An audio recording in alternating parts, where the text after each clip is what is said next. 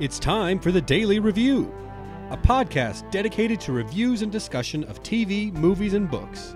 Look for us at Daley Review on Facebook and Twitter and daleyreview.com on the web. That's D A L E Y review.com. Second episode of HBO's Westworld. This one is called Chestnut. I like what you thought about an old chestnut being a, like a tried and true story that you've heard over and over again. That seems right with the loop theme that we have going and them remembering things, things happening over and over. Well, and you could apply it to the robots themselves, that they are themselves reused over and over again. And even though up until the recent update, they haven't been able to retain any of themselves, any of their prior memories, is more correct to say, their bodies have gone through a lot. And like they mentioned with Dolores being the original from last episode, you might be able to detect a certain, I don't know, mm, affection that some of the older hands might have towards some of the robot bodies. One of the things that you had looked up about the definition chestnut was that it's also a part on a horse. It's found on the inner side of the leg above the knee on the foreleg and it's basically not needed anymore. It's it's an extinct feature is it, is on it the that horse. N- knobby, elbowy looking yeah, part, exactly. which was you know being a show half western, anything horse related, it's got to mm-hmm. stand out. I really like the idea that it's a like an outdated feature of the horse, if you will, Okay, because it made me think of how Ford, making the assembly line for automobiles, made the horse of the Old West become outdated and unneeded. she means Henry Ford. If you're not connecting the dots, So then it also made me wonder in this situation if this was the same type of thing. Like Ford himself was making real horses unnecessary because he was creating these robot horses.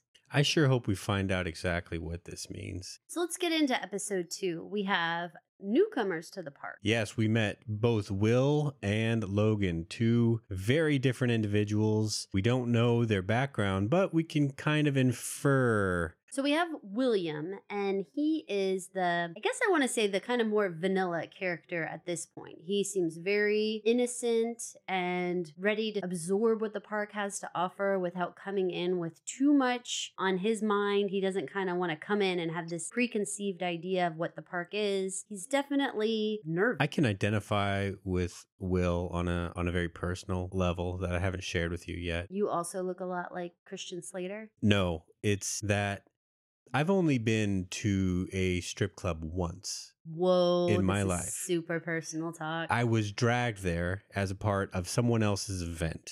It is not my scene. I don't go to these places and I don't know what to expect or the etiquette, if there is such a thing. If you guys are just joining us for this podcast, this is the first time that Paul has not introduced me as his wife at the beginning of the podcast.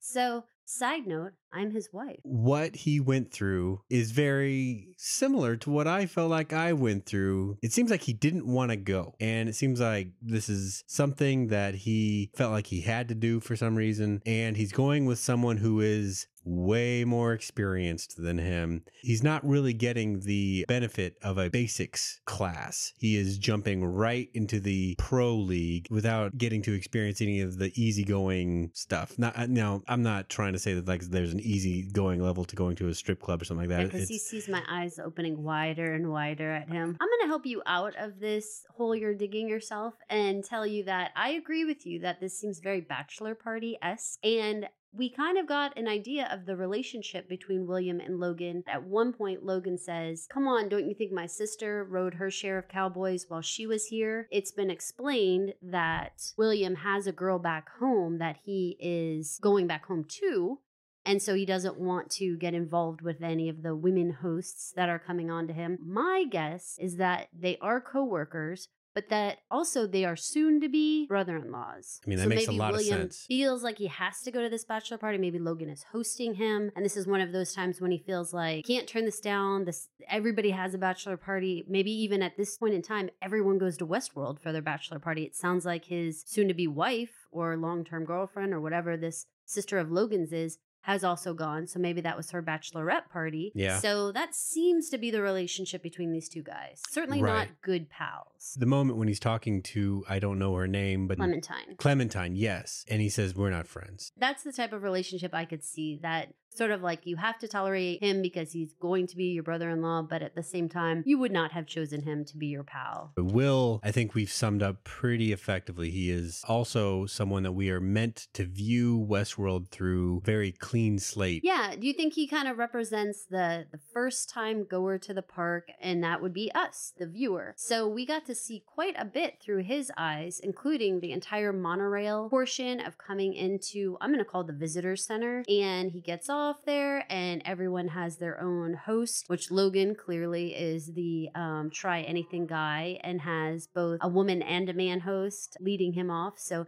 He's clearly gonna just kind of experience all the gonna- wonders of the world. Right. He's gonna let what happens in Westworld stay in Westworld, I, I think. I think most definitely. Thought it was really cool, and I was very interested in this changing room area that the host brought him to, and said that all of these clothes and all of the accessories were already his size, and he could choose anything he wanted, including spending some time with her. This was the first indicator that of of his naivete, I guess, about the whole world because he couldn't tell whether or not she was a host or not. Throughout the rest of the episode, he really couldn't tell who was a host or not. Doesn't it kind of seem like maybe it's a faux pas to go around a world like this saying, Are you a robot or are you a human? Doesn't it seem like it's almost like, dude, that's rude? Uh, Because she seemed like, um, what difference does it make? If you can't tell, it doesn't matter if I'm a robot or a human. I'd rather lean toward his side of it than Logan's hand stabby side of things. Yeah, I agree with you. But do you know what I mean about this sort of like it's an unspoken, you don't go around asking everyone whether they're human or robot? Because a little bit that kind of ruins the entire atmosphere. if you're gonna Right, the keep asking. illusion. Yeah. And you don't go of- to Disney World and talk to the guy in the suit. Right, You, you you talk to Mickey Mouse. Right. And you don't keep asking him, are you a guy in a suit? Are you a guy in a suit? Like you either go with it or don't go. But like don't come to the place and start trying to pull masks off. Like let it let it be what it is. Maybe once you've seen it a couple times, you'll get an idea of what those pre scripted routines sound like, even if you haven't met that particular robot before. Sounds right to me. At the end of his changing room experience, he has to choose his hat. Now, Very I symbolic. heard some people say, I don't get it. How come there was like four or five white hats and four or five black hats? Like, why wasn't there just one black hat and one white hat? And to all of you who don't live in the South, I want to say, bless your heart. There's more than one style of cowboy hat. And so they could have all different styles that are up there. It's not just, I mean, I'm sure in your mind you might think, a cowboy hat's a cowboy hat. And it's Right. like, oh no, baby. You can have all different types. Feel like even though they're probably all his same size, they're different styles, just like the shirts and the pants and all the things he got to choose in the clothing area. Now, when he had that moment of white hat, black hat, it was very apparent that it was like, okay, you're choosing whether you think you're innately a good person or a, or maybe a little bit more. I don't want to say the word evil or bad, but certainly a little bit more dark. Going to succumb to at least your more selfish tendencies. Exactly. But you know what the hat room actually made me think of? No. was old Teddy, which he barely had any role in this entire show. What I realized in this episode, Teddy wears a black hat. So, for as much as I kind of cast him in my mind as this knight in shining armor who is like constantly coming up and being all sweet to Dol- Dolores and saying things like, you know, oh, I'm just trying to be chivalrous, ma'am. He wears a black hat. Maybe that foreshadows something. Previews suggest that Teddy has has done something as, as a part of being in the army, but they don't really show us that. Maybe next week we'll get an eyeful. I hope so. But did that make you stop and wonder? Like, okay, so did you think that Teddy was supposed to be this innocent, chivalrous, knight in shining armor kind of guy to Dolores? But yet, when they really make you look at this hat room and say black hat, white hat, and Teddy's a black hat wearer, are you like, Mhm. hey, hang on a second? Maybe Teddy's am not hang on a so second. Simple. They wouldn't have hired such an experienced actor, such a well-known actor to be a straightforward character. Or like a punching bag every week either, right? no. He Why shouldn't- would he sign up for that?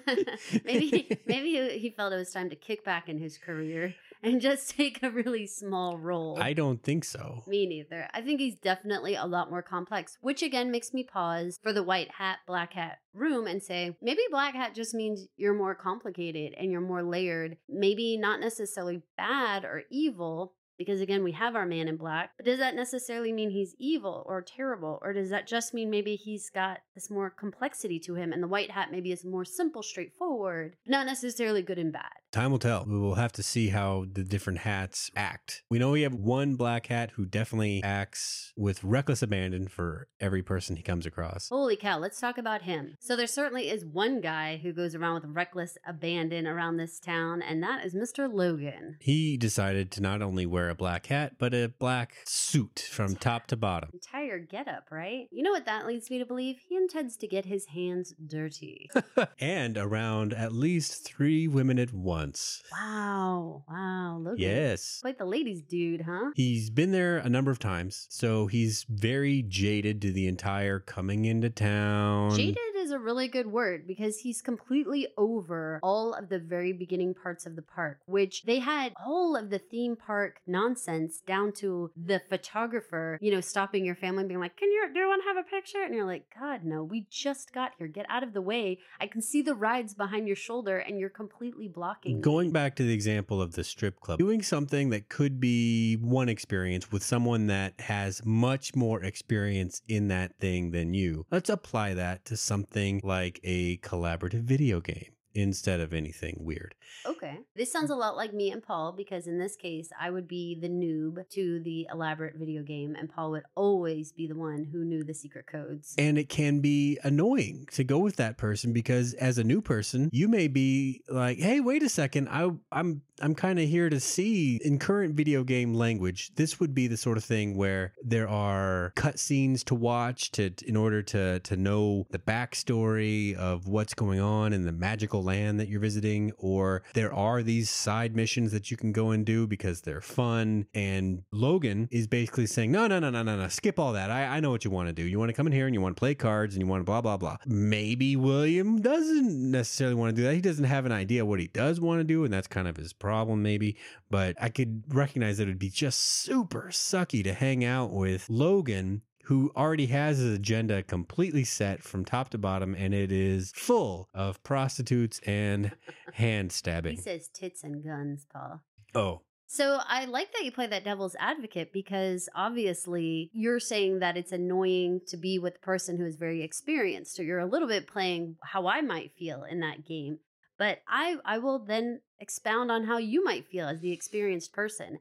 And the fact that as William's coming in, I mean, he's literally looking at every single character and stopping for everything. I can imagine your money only buys you X amount of time. And so yeah. The If sun goes down at some point, and and the robots, as far as we know, Groundhog Day, they reset. and I don't know, we, we're not sure about the guests yet. Like, we don't know how long William has paid to stay in the park. So let's assume it's only a day. Let's start with that idea. If you're busy spending all your time doing crap like helping the older man off the middle of the road or apologizing to people instead of like getting on in there. It's exactly how you and I are at Disney, where we're like, look, people, we should be to the back of the park in the first 30 seconds that this park has opened. If you said, well, as soon as we walk into the park, I'd like to go see how they pull the taffy. And then I want to go over and watch them dip the, the caramel apples. I would literally lunge at your throat and be like, get in the line for I the can't biggest miss ride. the fudge demonstration. I mean, but isn't that exactly right? Like, or if you're at a, a an amazing museum and you're with like a grandma who wants to read every plaque in the lobby, and you're like, "You're killing me." The Van Gogh is in here, and you are busy reading who donated the water fountain, and I cannot deal with you for any more moments of my life here. We only have this amount of time, so I kind of understood that relationship. Now, the way that Logan goes about sending this message to William Whew. So in the restaurant, William again continues to be annoying to Logan by asking, "How can we tell who's the robot, who is a human?" And Logan's like, "You know what? If you're gonna keep saying this, how about I just spray this whole place with bullets and let's see who's left standing?" And he's like, "No, no, no, no, no, no." But you can imagine, like, how annoying is that to keep asking? There's like a ratchet up in our current human experience where if you were playing Grand Theft Auto or a game like that and you just start running people over or something like that, there's a detachment that you you can really strongly justify because you are just playing this video game and it is definitely a video game. No way that what you're experiencing is real in any way. So you can justify it. They're actually like living it. They're walking through the dirt, they're smelling the horse poop,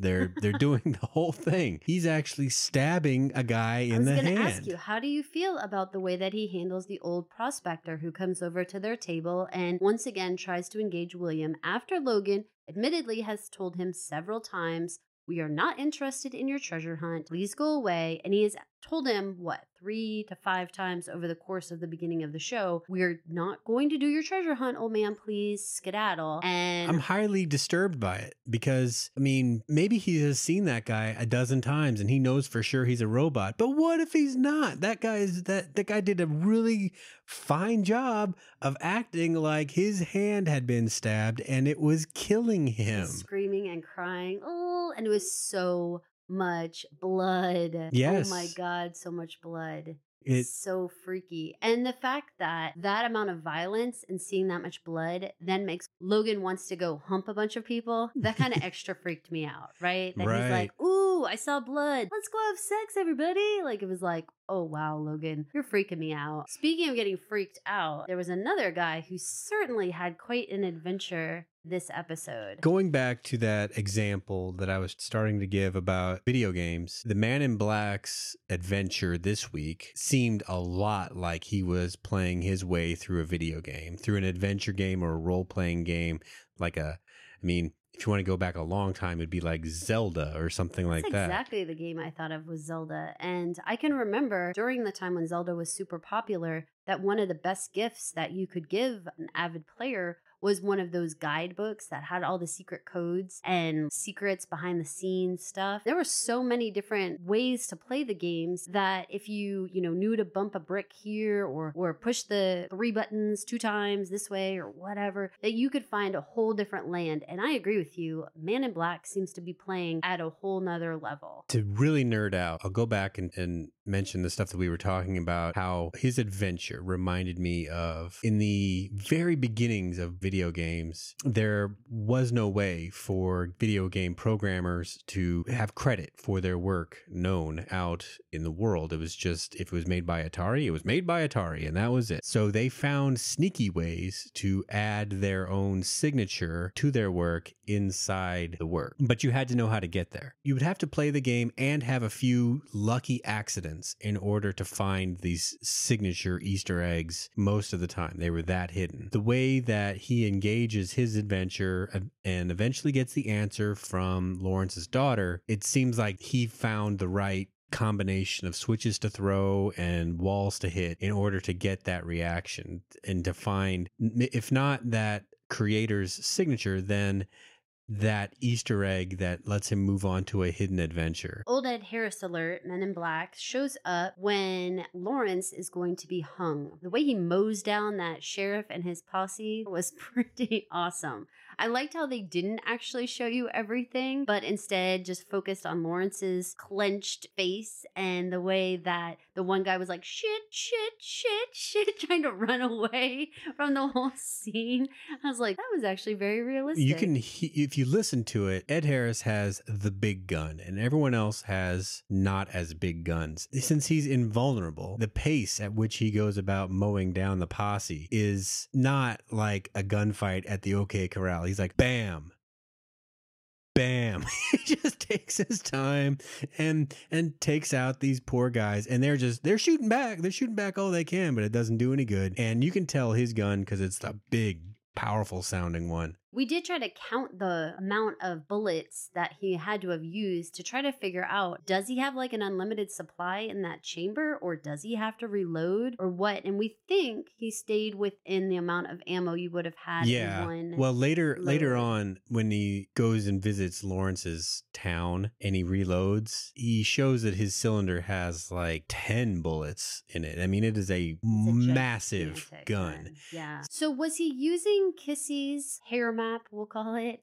to find Lawrence's town at all? Or was he just, did he just have the Lawrence on the rope and that's what led him to the town? It was the scalp map didn't mean anything on its own. Lawrence, for a reason we don't know yet, other than maybe Lawrence has just been around a long time and he's a robot and possibly has residual memories at this point. I, I can't say. He has figured out how to apply pressure to try to get Lawrence to talk. And that is why he takes him to his town like a sadistic MFer. That was so freaky. So he sits down in the town with Lawrence. He's like, Oh, you have a family? And immediately on cue, the little girl's like, And like runs over. The bartender clearly recognizes him, which is kind of weird because if this is the first time he's been to Lawrence's town, which it seems like it is, then it was interesting that the bartender recognized him. I kind of also wondered if perhaps the bartender had met him in another scenario, like he was someone who had played a different role, because Ed Harris certainly knew that the bartender had tipped off the cousins, but it seemed like this is the first time he was in the town. Or maybe just whenever a cowboy shows up dressed all in black, you know. The bartender knows to get reinforcements. yes. That makes good sense. So he has two bullets. He gives it to the little girl and he tells Lawrence, okay, it's going to be up to you on how this stuff is used. Start asking questions here about where is the entrance to the maze. Now, this is what definitely keys you into. He's trying to move on, as they call it, next level shit.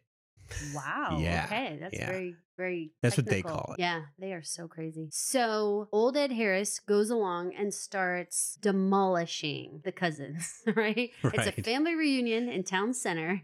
And he just massacres everyone, including he like adjusts his gun and manages to shoot right through a rock. It's a big gun. What's also very interesting about this scene is how HQ is keeping track of what is going on. They say to Stubbs, this guy is going to do some trimming in Lawrence's family tree here. And Stubbs says that man gets whatever he wants. What do you think about that? What does it mean that that gentleman gets whatever he wants? What is Stubbs trying to say here? It implies a couple things. One is that the status of the man in black is still way in flux in my mind, in that if he is a, a robot who's gone crazy a long time ago that they just haven't been able to bring in, then him having this carte blanche in town, maybe it means it's too dangerous to go after him the way it is. So you have to, to set up something like a big sting in order to go get him. And this isn't that event. Maybe he's just a well heeled backer or visitor who, like he has told us, he's been coming here for 30 years. Maybe it's as straightforward as that. Maybe he owns the place for all we know. Maybe he is the Walt Disney of Westworld. If that were the case, though, then the entrance to the maze would be maybe it's something that he uh, asked them to put in and told them, I don't want to know how to get in. I want to figure out how to get in. I like it. That's really cool. One of the thoughts that I had was that it really reminded me of Lost and the dynamic between the man in black and Jacob, and the idea that there were certain parameters in which they could engage. And mm. basically, if there had been any type of rules set up to where, like, that gentleman, we can't touch him, he can do whatever he wants. And sort of this idea of like, maybe they do have to get William or Teddy, or I don't, William seems to come to mind as the person who maybe is going to ultimately be able to engage the man in black. Somehow, Right. some sort of outsider has to come in on the scene that HQ itself cannot engage this guy because of some sort of rule that Man in Black place. couldn't kill Jacob, so we got Ben to do it. Hmm Right. And so it just seems very like there's this strange, I don't know, set of rules that we haven't been privy to yet, but that I think we're going to find out. For sure, I do still think that Men in Black is human. Well, the other thing that I was going to say that it implies is just that Stubbs is in on something. Both of his scenes suggest that he's got an agenda separate from everyone else's. This one, less so than the other one. Maybe he has some deal with the man in black. That makes sense. Maybe he does have a deal with him. The other scene is when he tries to decommission Maeve, uh, an action that ultimately gets reversed by Elsie. Makes you wonder, like, why did he give up on Maeve all of a sudden? Like last week, how they had the massive programming failure in Tom Abernathy and then the repeated weird milk massacres of the other guy. That's what earned those two guys going into cold storage. But this week, just the fact that Maeve's prostitution numbers were down she gets she gets sent to the clink for that. Good call. I agree. Why wouldn't they just continue to work on tweaking her costume or her conversation or her approach or whatever? I agree with you wholeheartedly that these hosts don't seem so disposable that just because again you're right someone doesn't want to have sex with her every scene that she gets involved right. with i mean i get that that's her role so i guess if they if she keeps getting turned down but it, it does seem premature to send her out to pasture i was super surprised that stubbs would just say get rid of this one or or retire this one all of our hq personnel all the rest of them except for stubbs seem to want to get robots back working like there's scenes with bernie or with other technicians where they're saying well do can i work on this person? Can i can i do this? Can i do that? And the response always was no get them back out to the show basically. So that's why this struck me as super odd with, with stubbs. I agree and we see that with sizemore. He is one of the people who seems to want to take out hosts and replace them with new storylines rather than just work with what is already there. In the first episode, I want to say he said something like 50 he wanted to take out of commission. I don't know if that's to rework them into one of his new storylines or if that's just simply like he does not even want recognizable hosts out there. He's got a couple things going on, I think. In order to just even run the park, they probably have a minimum number of hosts that they can have deployed. And if they don't, then it seems too sparse. You know, there's not enough people out there. And so that's one end of it. But then the other end of it was he was arguing in favor of less human like hosts. Okay. And we know that the update impacted 10% of the hosts and that they were going to be more human like as a result. And now we know from this episode, they've been making him, what would you say, like between 30 and 50 new ones? That's what it looked like. Yeah, I would say. I think that Cullen told him he could have 20 new ones, not 50. It looked like when they were making the costumes and they were making the new faces on the various hosts, it seemed like they had probably probably 20 maybe a little more than that, maybe like 30. But what did you think of this new storyline that he had come up with, this Odyssey on Red River? This was super awesome scene because you got to see Sizemore. I mean, he was he was like a peacock strutting around. He had his robots lined up. He was presenting Steve Jobs style to the rest of his company about this new narrative that he, the delicate genius, had come up with. They had built the robots specifically for that. He was shut down by Ford with just one word. He just casually even just goes, no. Harsh, right? My and, goodness, so and, harsh. And then Sizemore, he is is completely 100% deflated by this. It was so sad to see him be like, "Well, did you like anything? Like he was so small and meek about it. Really enjoyed seeing him get cut down like Dangle that. there. That was I can't awesome. stand people like him in real life. How knife twisting was it for Ford to say, um, what size are those boots? Ouch. The only thing we enjoyed about this entire narrative after we watched them having all this staff sewing the costumes and creating just the right features on their faces and all the detail work that had gone into the entire storyline. And then for him to just like the boots that one of the cast members was going to be wearing. Right. Ooch. He, I mean, Sizemore, you know, like ran to his room and cried on his pillow. I bet he did. Poor I, guy. I bet he did. But he, you know what? He brought it on himself. It seemed like one of those things that Ford has tried to sell to all of them this idea that this is so much more than the guests just figuring out who they are, but instead allowing them to see this person that they didn't even know they could be, which is so much more grand. It's like dream bigger Sizemore, which really makes me wonder what Ford has up his sleeve. Ford, if you think about it from I mean we've we've already explored the idea earlier of the of Ford being a name chosen associated with the demise of horse as a primary means of transportation for people, right? Henry Ford um but I wonder if you get a double bonus with John Ford, the great Western movie director, who with rare exception when, when they when they say best western director ever some will say sergio leone but most will probably say john ford Wow. Okay. I had no idea about John Ford. He had this it's I guess it's legendary his his ability to on the script that he would get it would just say and the Indians attack or, or something like that and that would turn into 20 minutes of cinematic violence between Native Americans and cowboys and and, and he was the genius behind making that happen. Intrigue. Okay, so then Ford fancies himself obviously the most complex and Mhm.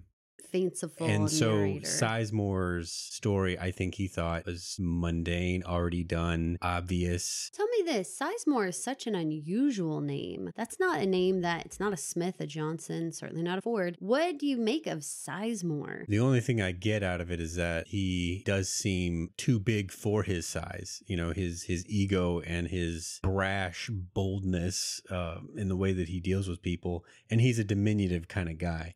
Mhm. So it seems like a way to make fun of him almost with, with his own name. That's you know, funny. if it- yeah. It'd be almost like if his name was Big Giant Badass or something, and, and he's really just this tiny English guy that just yells loudly at people. Right, and he's definitely the only one with the swearing and this the kind of callous nature. Like the rest of HQ is so even keel, really. I know Elsie has had a little bit of swearing here or there, a little bit of sort of more sharp tone, but honestly, the rest of them like they talk almost in riddles and they're very like just consistently more even toned. And for him, he's just swearing and yelling, smack that Indian in the face, and just eh, all the rest of the HQ staff just seems like befuddled by his just blow ups. Even though all of them are artists to a certain extent, he is the pure. He reminds me of just like an advertising. Oh, I was going. person. I was going more. I mean, there's that might be true, but I was going more toward novelist or just classically trained creative writer. But you know how, like, sometimes in various movies or shows we've seen where someone has gone to school to be this grandiose artist and then does land a job in like advertising, and suddenly their artistic ability has turned into just this profit making scheme. Hmm. And it kind of is belittling to, Crushing. to the artist. We've Soul seen it. crushing. Yeah, well, like on Mad Men and stuff, we definitely saw some of the younger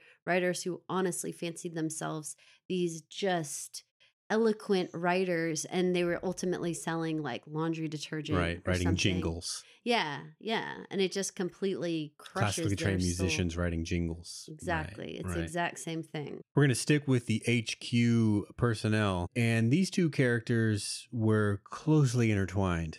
Yeah, Uh, literally, right? So we're going to go with Bernie and Ms. Cullen. This had the reek of a re- relationship of uh, convenience to me. I don't imagine that they go back for Thanksgiving dinner together. no, and I think you're assuming a lot to say Ms. Cullen.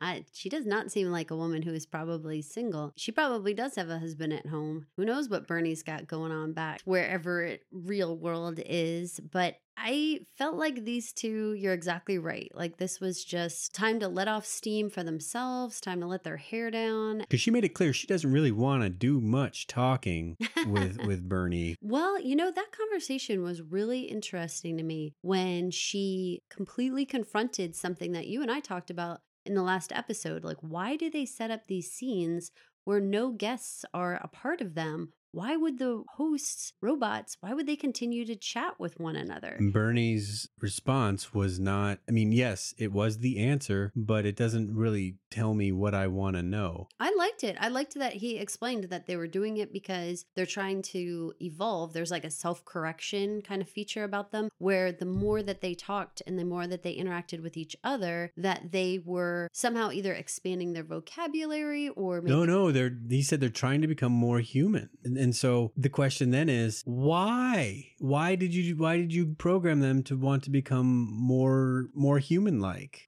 I don't know why he did it except for Doesn't just that haven't you seen Terminator? I mean, don't they have these movies in the future anymore?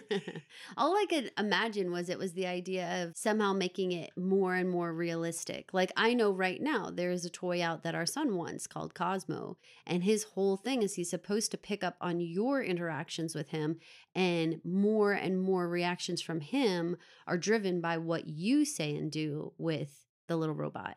And so what's supposed to make it super interesting is that he evolves depending on what you say or do.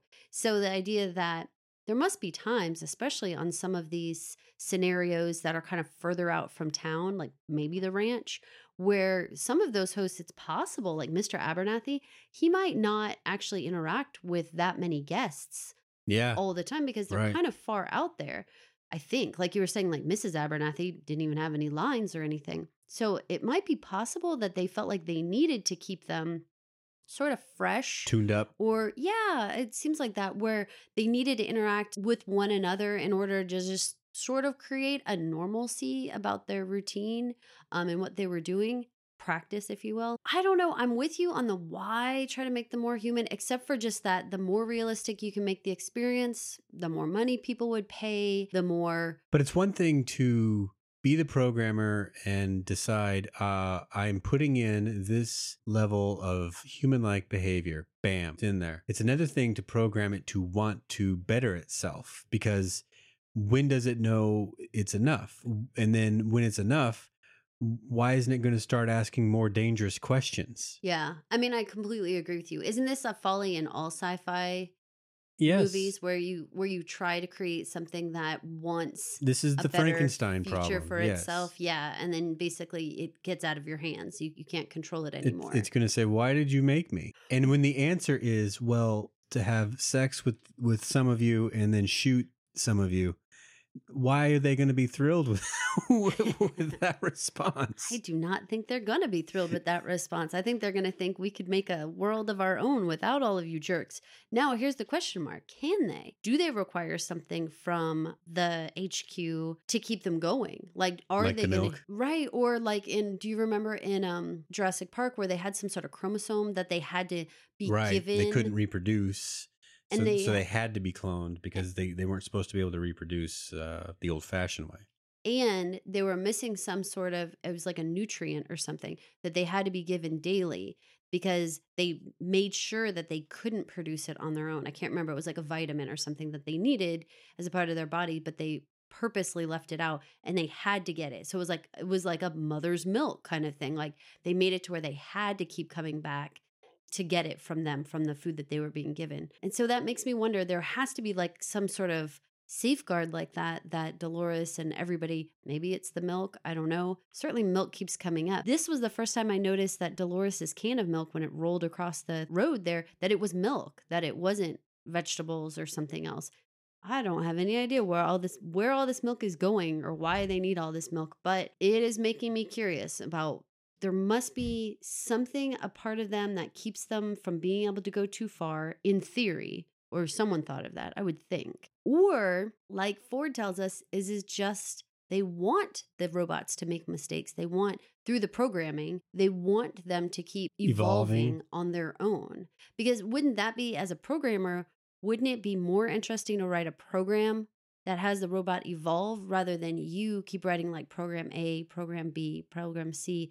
Isn't it more interesting to write this complex program where it actually moves itself through the stages, not a reprogramming process? If you had already put in that back door that said, okay, if things get out of hand, we can just pull the plug and Yeah, just drain the dairy farms. then then yeah that's that'd be interesting especially when if you look at it from ford's perspective that seems like the only thing left to do at this point seeing how lifelike these robots are and seeing how that first robot that he was in, that he was dealing with down in cold storage last episode was really that wasn't much further along in the animatronic track than the hall of presidents is now. You can get the implied you know iterative steps that it took to get there between those two things that yeah he's come a mega long way. I speaking of what someone's trying to do, I'm super curious about why Bernie is pulling Dolores to the side and having these private conversations with her.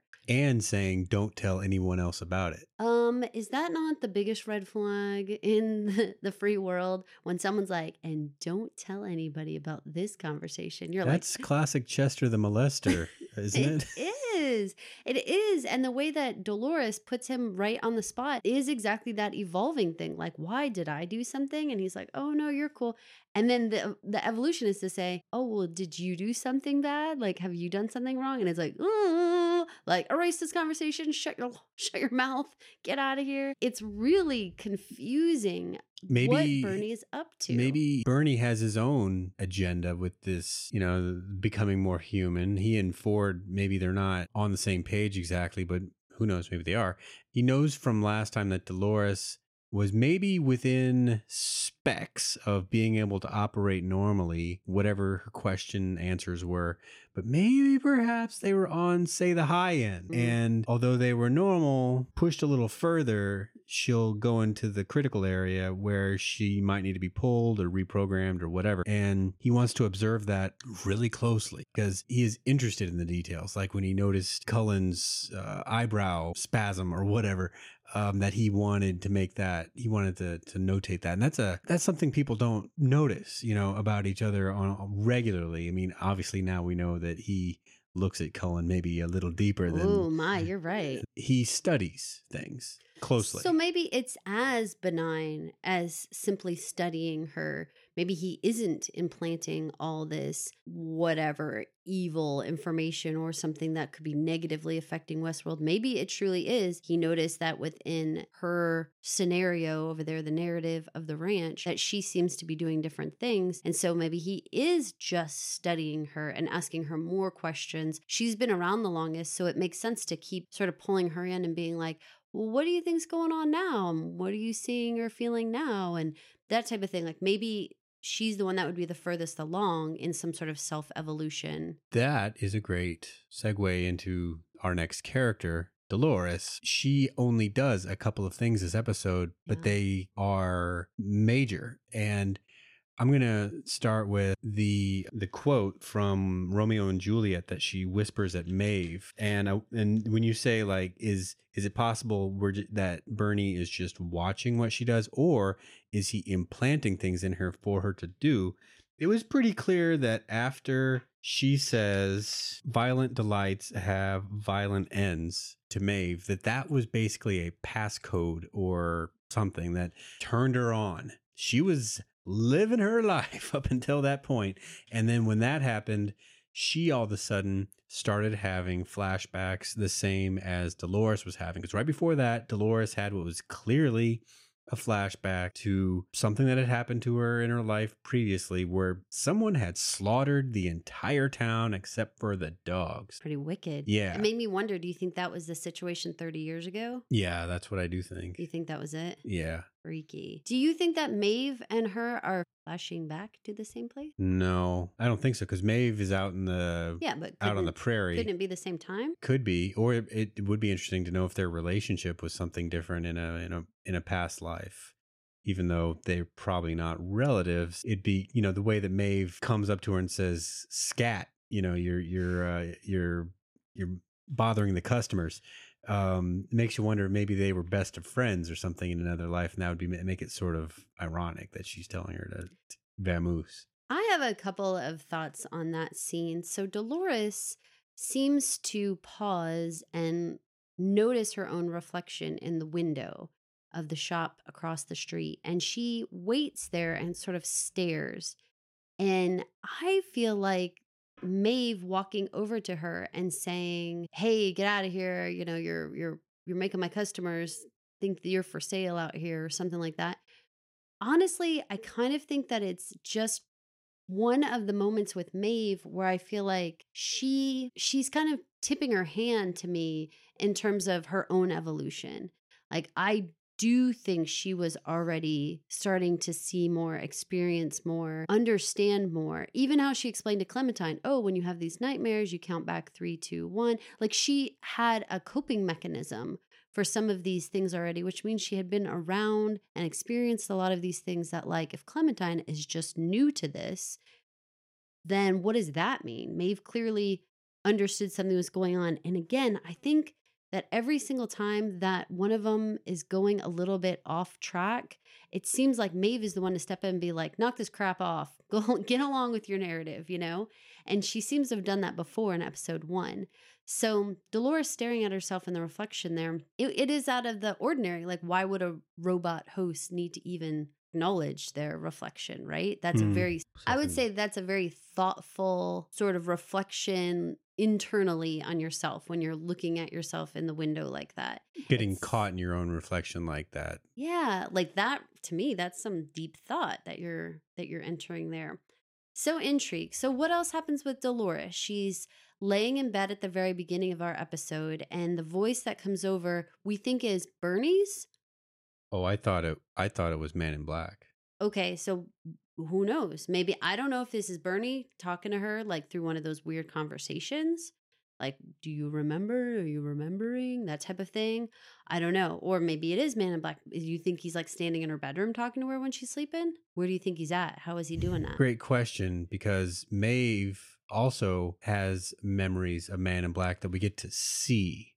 So if this is some disembodied voice saying, Do you remember? Am I the only one who thinks the voice was deliberately spoken in a way that it could be lots of different guys just talking like this? It's I do. I do agree with you that I didn't know if it was Bernie or if it was Ed Harris. I wasn't sure whose voice it was, which, you know, like you said, their voices are not so similar that we we couldn't discern one from No, another. but Bernie. I, I, mean, his voice. Actually, probably both their voices, but Bernie. I mean, he's got a very distinctive sounding, pleasantly smooth narrator narrator style voice. You know. Well, but so I think I'm with you though that perhaps it was said in a way that was purposely misleading about who it could have been. Did it sound more like Man in Black? Did it sound? I mean, it should be cut and dry for us who it was, but it's not. And so I don't think that was on accident. I think we're not supposed to be entirely sure who's telling her. Do you remember? Because I've understood that other friends of ours think that maybe it's her father's voice, and how could it be? I don't know. We only Mm. we heard him talk a little bit, but but he's not really embedded in my brain. So I'm with you that there were there were several men who talked to her, including Stubbs at one point, that I feel like they had enough men talking to her, enough of this sort of whisper voice that maybe if we played them all side by side, we'd be like, wow, they did a really great job of making them sound really similar when they want to disguise who's who is who. the father's probably a good guess because that was the last. He whispered something to her. And it, so it wakes her up, brings her out into the uh, the front yard, but we don't get to see what happened at the beginning of the show. And then then Dolores has her run in with Maeve, which is the way that she turns and says that phrase to Maeve, which the meaning of the phrase comes from Romeo and Juliet when Friar Lawrence is trying to warn Romeo off from going moving too fast with Juliet. That's the whole point. The excitement of of your young love is is going to come to a bad end, basically. That's super interesting because his name's Friar Lawrence. We have another character in this episode named Lawrence. And the message that is a little bit told to Man in Black is that adventure is not for you. Like, you need to not go on that adventure. You need to not go there. And the maze is not for you. A little bit, it seems like Friar Lawrence's words to Romeo is a little like, you're going too fast. This is not for you. Don't go that way. Same idea and the same example of when a host all of a sudden is turned from their script to just full on robot mode. They talk very robotically. They do. It's like they're delivering a message from somebody. Uh, we're now we're trying to figure out who that somebody is. Is it Bernie? Is it Ford? Is it the Man in Black? Somebody. It's probably not the Man in Black because he's the one receiving the message. But you know, you get what I mean. Absolutely. Uh, someone unseen is manipulating things. Dolores going out into the yard eventually yields her kicking around in the dirt in much the same way that her dad kicked around in the dirt and found the photograph. And she finds a gun. And I know that guns are prevalent in this world, but there was something about this gun, and I don't know anything about guns. So looking at it, I couldn't say, like, oh, I know exactly that that's not a gun we saw before. I have no idea. But internally, I felt like this gun would only be hidden if there was something contraband and or special or unique about it. It made me wonder again, like you were saying, who's implanting these thoughts? My next thought is who's physically planting stuff into the ground that is clearly messing with the robotics. And makes you wonder is the protection offered between host gunfighters and human gunfighters solely in the kind of gun that they carry, Mm. or is there something more going Well, on? so online there were 11 rules of Westworld that included the information about how the guns and the bullets worked. Nolan, the creator, said it's not the guns, it's the bullets. In the original film, that the guns were heat sensitive and they wouldn't operate guest on guest. But they felt like the guests would want to have a more visceral experience in Westworld. So when they are shot, there is sort of an impact. They're called simunitions, and apparently the US military trains with rounds like this. So I guess it kind of like a little sounded to me like a paintball kind of impact where it like stings, but you know, it doesn't kill you. There is like a release form that they have to sign just in case of some sort of accident because the more I thought about it, like when we saw Ford standing up on that tall mountain kind of cliff area, there could be a million ways that you could get injured in Right. this space. I mean, everything from the cactuses to, I mean, the horses walking around, even though they're robots and they could very much try to not ever have a problem with you, it seems like they could get kicked or hmm really natural accidents could happen just from guest on guest. Even if a gun couldn't hurt you, couldn't you punch someone in the face? I believe punching would, would still have the, the the same old effect as usual. So, another part of the actual hosts is that they have a feature called the Good Samaritan reflex or function. So, wherever they can, the park is populated by hosts, and part of their programming is to protect the guest. So, if you got a drunken guest, which I didn't even think about the idea that they could be drunk, who is like running towards a cliff, you could have a host who could, without really breaking their narrative, they could kind of steer them away. That was part of what they were supposed to be doing.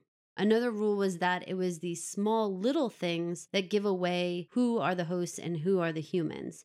It was really subtle. They said that it would try to be just like a small movement or a shift or a freeze. And those are the things that actually make it a little bit freaky when you're trying to figure it out.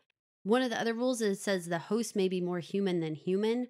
I guess more in that because they're programmed with all those emotion and consequences and all types of things, that when these guests come in and they actually just start shooting people up, like they're acting less human than the robots themselves are actually acting. Another rule is that it's been around as long as Disneyland or longer. They came up with an early estimate. One of the ideas is that it was around for longer than 30 years. Interesting. So this isn't necessarily a near future type thing. This is more like an alternate history kind of thing. Could be. Don't know. We don't know what time frame that they're in. Uh, number seven was that it's the host's world and we're just visiting. So the idea that they're going to continue to live their little lives and everything's going on around them, and we're just hanging out. If you stay long enough, you can find out Westworld's secrets. So we know that with old Ed Harris.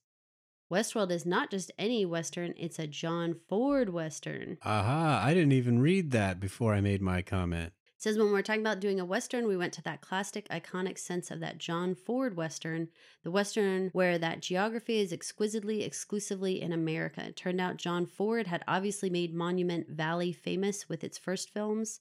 His last four films shot in a place called Castle Valley, east of Moab, which is where we went back to for that. It's incredibly beautiful. So crazy, huh? Makes a lot of sense now, right? It's amazing. Also, did you realize that the player piano actually is playing pop songs that they use a, an actual company to create the reels? I am not surprised to learn that given who's making this. HBO is thorough, huh? Detailed, you know, cover your bases, make the universe really click kind of writing, you know? Okay, that totally makes sense. So, in that whole trying to keep within the universe, there's something about Dolores here and her mixture of maybe longevity in this world and clearly her relationship with Bernie that is giving her a whole new journey here, I would say, right? Finding this gun in the ground. Yeah. I feel like her trajectory is going to really go right off the map. Where the picture caused Tom Abernathy to just short circuit, basically. I think when she runs into her, maybe this gun, maybe it's another trigger, she's gonna start piecing things together. She's gonna have whatever tools in place that she needed in order to, instead of fall down the chasm, to leap over and get to the other side. I'm wondering who she's going to take on the other side with her. It always seemed like her and Teddy were paired up and that they were supposed to be having this adventure together. But this time, when she loses her can in the road, it's William that picks it up. I'm wondering a lot about William and her and what their relationship is going to be like. Yeah, William must not have been introduced just to give us one week's new eyes in Westworld. He's got to have a larger role here. Maybe we'll get some more answers then on the what about your multi day stay kind of thing. Like in the movie, they showed what happened at night eh, when you were sleeping in town they came out and they and they put the town back together. They picked up the dead robots and and put everything back the way it's supposed to be. Kind of kind of like they do at Disney World, you know, Mhm. dead people all and Dead everything people included. all over Disney. Yeah. But here, the only thing we've seen is that they just reset everybody with the same story, unless there's some other compelling reason to take out that robot and put in something else. You know, instead of the sheriff who's now broken uh, recruiting a posse, they put in soldiers asking you to, to join up. But but really, I mean, the rest of the narrative on the main street there is, It seemed as very far as we can tell, the same. Yeah, it seemed extremely similar. So, was there anything else with Dolores in this episode that you felt like was worthy of note? Well, these two things are major things. I They're mean, huge. she found the found this gun and her relationship for no reason that she can think of. And she is spreading a virus amongst other hosts. And, Right. and we don't know why or if he if she even knows what she's doing. So this awakening with Maeve has turned her in from a side character into huge main character for us in this episode. She seemed to come alive like you said when she heard those words from Dolores and she continues to have this extreme journey in this episode. All these memories and or dreams or past roles, we're not sure what they are yet, come flooding back with this line and she has a memory of being apparently a mom. She has a little girl. They're running around in like a prairie type setting and she is grabbed by a Native American and going to be scalped a la Man in Black, right? Right. in this hubbub, she runs back to the house with her little one, gets out her shotgun, and tries to defend herself. And this was some kind of crazy imagery that was going on. You see the Native American running along the side of the house through the windows. And right at the last second, he is behind a wall. And in the next moment, here's Ed Harris walking through the door. So that's kind of dream logic kind of stuff rather than a real memory. it seems that way. It does seem that way that he just suddenly is on the scene. It also makes me wonder if he has some ability to sort of pop up around places. What if it turns out that it is some Legend of Zelda type business or IKEA type business where it's like you take this shortcut and you thought you were in lamps and now you're totally in small world like eating meatballs because there's these little secret shortcuts. Is it possible that he like zigzagged over like quick even though he wasn't out there maybe originally but he just kind of popped up in their world because he's got some sort of Well, we saw that Ford has access to out of the way elevators. Yes. Mm, Can't be the only one. I do not think it's the only one at all, for sure. What else about Miss Maeve did we find out? How about the fact that she has the ability to wake herself up out of a sleep state? Oh, when she was having the maintenance done on her and she wakes up kind of like a those horrible So stories you hear about people having surgery and then the anesthesia wears off and they wake up in the middle of the surgery. Oh it, it was a lot like that. It was so scary, right? When they said that she had MRSA in her belly, that was a little curious, except for that one of our kiddos actually had MRSA, which is flesh eating bacteria. And that seems like crazy. Like, how could she have gotten that? How is there living tissue or what's going on? But the interesting thing with our kiddo is that she had ear tubes at the time and they're made of plastic. And the MRSA had actually colonized itself in the plastic tube. And so it was able to live inside the plastic tubing. On her own physical body we kept we were able to keep her clean and try to get it off by like bleaching and all this kind of stuff but we couldn't get into that tube we didn't know was in there so it doesn't surprise me that with Maeve predominantly made of I'm guessing non-organic parts that she still could have a colonization of MRSA I don't have a medical uh, license, but I'm going to say that she comes in contact with the dirty Western type uh, environment. And her profession is not known for its cleanliness. So she Mm. comes in contact with uh, things that are all shapes and sizes. gross I'm sure.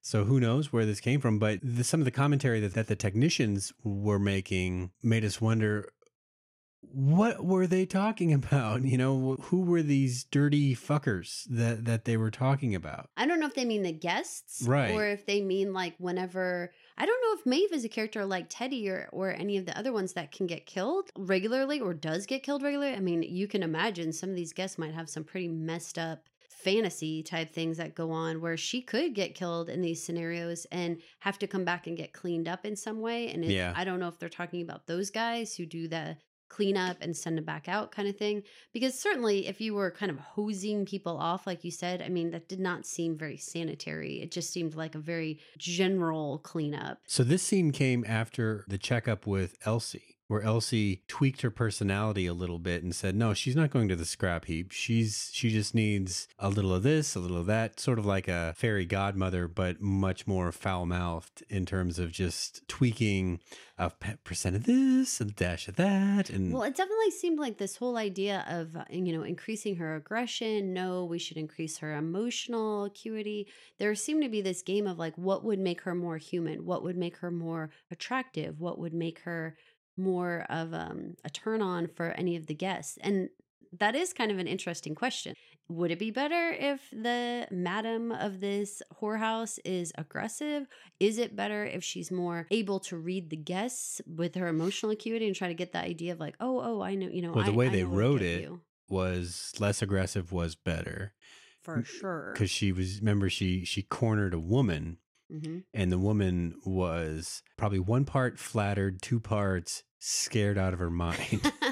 well, I wonder too if it was a man who increased her aggression and a woman that increased her emotional acuity. So I Mm. wonder if that's just one of those things where it's like, well, which would either of them want if she was coming on to them? Well, the the new combination made it so that she was a more effective madam than regular old prostitute. She uh, matched up the needs of, of the guest with Clementine's abilities. Which was more about reading the situation, Yeah. having good understanding of what was happening in front of her. In a lot of ways, I feel like this episode was about Maeve. I feel like she was the one that, in the same way we got to see William be the representative of what it looks like when a first time guest come into the park, she seemed like it was the way that maybe Dolores had felt at some point in time. I feel like Dolores is well past where Maeve is, but what does it look like when a robot first wakes up? What does it look like when that first moment happens? So, in many ways, William was the counterpart in the human world. He's just coming in on the scene, and Maeve is just coming in on the scene from her point of view. Right. And the question is going to be what happens with Maeve? Can she hack it? I don't really know how she's going to get into a, a mind space where she can continue to act remotely normal here, but we shall see. given her her trade those questions that i was wondering about as you become more and more self-aware and you realize that you are just a tool for someone else's amusement she's already pretty spicy when when it comes to acting out you know um so what's that going to mean for her? She, I mean she pulled a scalpel on those technicians She was very good about defending herself. That was part of her personality as the as the madam there. She, like you said in the first episode, protected Clementine against the robbers and stuff. It seemed to be part of her programming. Again, she has like self preservation, which is something we had talked about before. It's not like they want to get killed. Like the guy at the hanging, he was trying to run away. He wasn't willing to stand his ground and fight. He was going to try to run away. So interesting enough, there is some sense of self preservation. Speaking of that, when we were talking about the men in black and we were talking about him and his his interaction with Lawrence's daughter, her self-preservation seemed to be what yielded the message that she had to pass on to him. Right. When the man in black gave her the two bullets, he basically said, You get to decide what happens with these. and he used one to shoot the mom and she for whatever reason bought her life back Self-preservation. With with uh with, by telling how to get to the maze or at least where to look for the the opening or the the entrance to the maze So she, not unlike Dolores, had this secret message to pass on in her best robotic voice. follow the blood arroyo to the place where the snake lays its eggs Intrigue. And so you looked up Arroyo and you found out it meant a steep sided gully cut by running water in an arid or semi arid region. so Red Arroyo would be like the Red River. Mm, Yeah. Okay, intrigue. And then the only time well, when we blood arroyo. So I'm gonna go with red then. that's interesting because that kind of echoes Sizemore's Odyssey on the Red River was the name of his narrative. Right. Intrigue. Okay, so the other part of it was the place where the snake lays its eggs. Okay, so for me, that is talking about Ford and something about him. So let's move into what Ford was up to this time. He had a lot of interesting interactions with everybody. Most specifically, we talked about him with Sizemore, his just total crash cut down there. He cut him down to size quickly, easily. Just a few words. Absolutely. And then he also had a conversation with Bernie because he wanted to talk to him when he had to go put Abernathy out to cold storage. It had a really interesting, cool scene there with the same reflection thematic there that we had going on, where his face is coming around this edge of the glass cubicle, and you can see his face talking to Bernie, but also his reflection on the cubicle wall. And so it's like he's super two faced or two headed looking at that moment. And Bernie is lamenting this idea of like, you know, you spend all this time making this creation, and then at some point you have to put it down basically and how what a difficult experience that is and how he had had these wonderful trainings from ford on how to make the creatures but not on this part. Ford's line essentially was in order to play god you have to be acquainted with the devil was so huge. This idea that you have to walk this line that is so slippery, you know? Like if you want to be right up at greatness, you are just weebling along evil and and the worst type of everything. I feel like that's sort of this idea of like the more powerful you get, the more tempting that abuse of power is.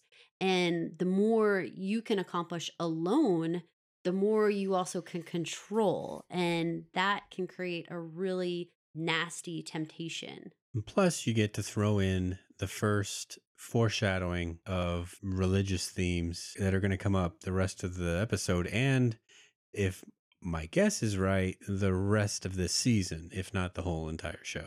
I agree. There's a lot going on here that is got that religious tone to it.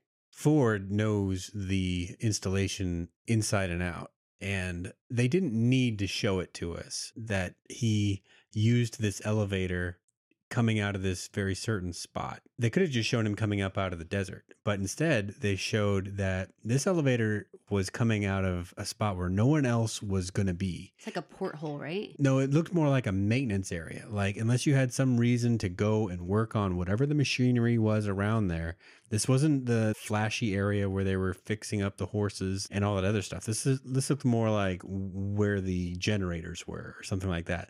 So he went out of his way to find a place where no one else was going to be. Used that elevator to go to a place where no one else would he thought would go. I think he knew he, who he was going to meet up with there. Okay, but ex- aside from him, So who did he meet up with? Who do you think this little boy was? young Ford. Like he programmed himself a young self to talk to.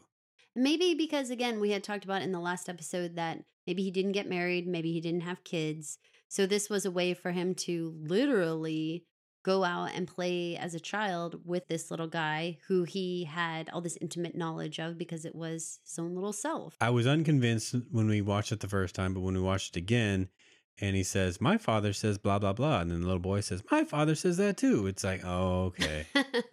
well, and I just think that it goes with this idea of being the maker and this idea that he had expressed this thought that he had maybe strayed a little bit here when he was talking with the boy. And the boy says that he had gotten away from his parents, basically. And that's why he was wandering around up there. That's what Ford's excuse was, too. He's like, oh, I kind of strayed from my own path here. And that's why I'm here, too. Intrigue. I felt like the little boy was super representative of the most innocent time for Ford, the time when he didn't know all the secrets of this land and he didn't know all the different things that he he was going to accomplish. It was before all those things happened. And so he has these moments with the little boy where he can like show him, "Oh, can't you hear the white church bells?" And then suddenly the little boy's like, "Oh, I can." But he does this little like move with his hand like to the boy and the boy's like, "Oh, I do hear it." Do you get any sort of God and Adam type relationship? Oh, I like that. Here, I'm not going to nail it with the religious aspect here, but I was just thinking about it and the little boy calls where they're at nowhere land mm-hmm. and ford uh, rebukes him. He's like no what are, what are you talking about? This is look at look at all the great stuff here. Look at all the great detail. Look at everything that went into this. I can't imagine a better place than where we are right here and now. Which is something god might have said if adam had lipped off right? About eden right, right. and then we have the robot snake come up. There was a snake in eden and we're missing an Eve for this to work. Well, let me throw this out. Maeve is spelled M A E V E. Oh. Just throwing that out there. Interesting. But the what happens with the snake is pretty cool. He uses some mm-hmm. fancy hand jive and the snake goes away. And then the same thing happens as in the Bible, right? He he That'd sends be the Bible for the rest of you. He sends the boy away to never come back. I feel like part of the reason in that moment for me why I felt like he sent the boy away was I feel like Ford has decided to take this alternate path that is going away from his innocence, going away from what he had this maybe altruistic plan for this vacation spot or whatever about the robots. But once he was up there and he looked over at this structure that was over there, I felt like when he looked back at the boy and said, like, and you're never to come back here anymore. To me, it was like, you're to stop reminding me that I'm not going down the good path anymore. You're to leave, and I'm done with sort of being conflicted about whether I'm going to go down this dark path or I'm going to try to stay on the straight and narrow. I'm going down this other path now. Or could it be that that I think um what we were talking about last week that that he is at the end of his life, he's at the end of his career and he wants to just funk things up. and and so I have gotten this idea that by giving the robots religion he is going to do exactly that. Hmm. And what if he's saying to to young Ford, "Don't come back here," as a way of preserving him from the madness that okay. will ensue once you have robots start to think about God. I mean, look what it does for people.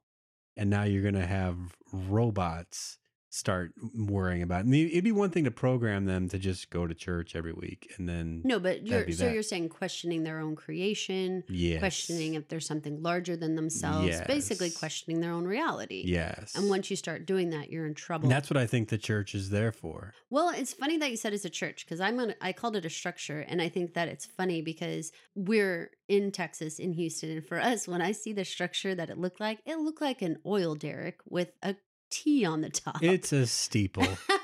but it's just a steeple, right? Is the rest of it underground, do you think? Like, why is it just the steeple sticking up?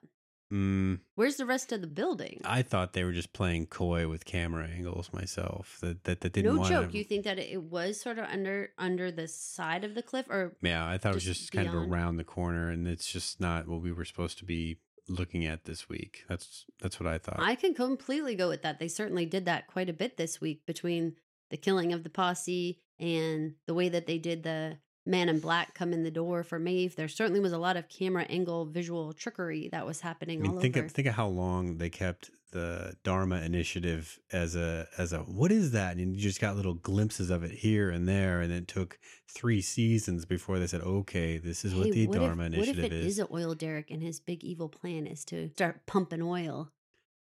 Uh, J.R. Ewing with his big white hat. oh, Oh, I'm just saying, what if he just comes bebopping around the corner of Sue Ellen? Trouble in Dallas. um, okay, that is one theory that he wants to become an oil baron. A tycoon. No, I think he wants to uh, become God to to his robots. That's that's that's what I think.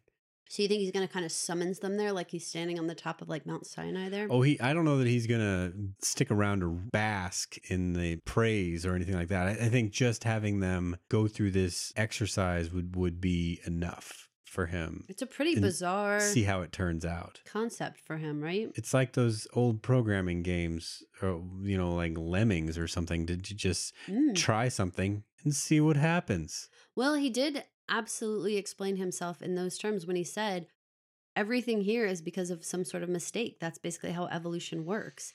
And I suppose if the goal was to make the host as human as possible, what would be the next stage after that? Well, beyond human would be what? Hmm. Angels, God, whatever, right? Like if you're what what would be like superhuman? What would be raising your consciousness to what?